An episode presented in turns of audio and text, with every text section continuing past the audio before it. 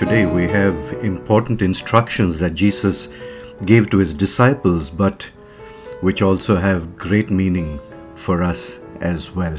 Luke's Gospel, the 12th chapter, verses 35 to 48, and today I'm reading from the Living Bible. Be prepared, all dressed and ready, for your Lord's return from the wedding feast. Then you will be ready to open the door and let him in the moment he arrives and knocks. There will be great joy for those who are ready and waiting for his return. He himself will seat them and put on a waiter's uniform and serve them as they sit and eat. He may come at nine o'clock at night or even at midnight, but whenever he comes, there will be joy for his servants who are ready. Everyone would be ready for him if they knew the exact hour of his return just as they would be ready for a thief if they knew when he was coming. So be ready all the time, for I, the Messiah, will come when least expected. Peter asked, Lord, are you talking just to us or to everyone? And the Lord replied, I'm talking to any faithful, sensible man whose master gives him the responsibility of feeding the other servants. If his master returns and finds that he has done a good job, there will be a reward. His master will put him in charge of all he owns.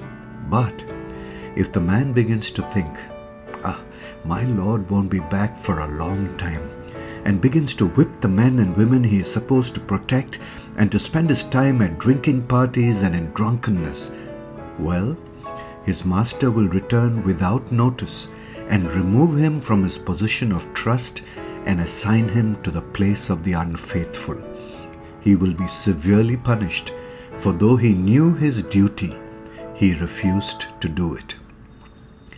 But anyone who is not aware that he is doing wrong will be punished only lightly.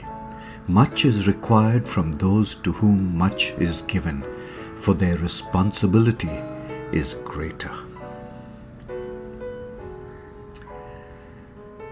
Thank you, Lord Jesus, for these words Thank you that through this reading we are reminded that we need to be ready at any time for your return and so to live in that kind of expectancy.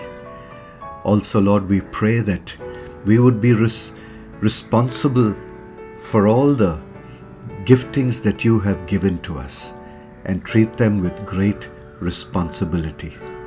Help us not to hide our gifts and talents under a bushel, but to allow them to shine so that they are a benefit for people around us.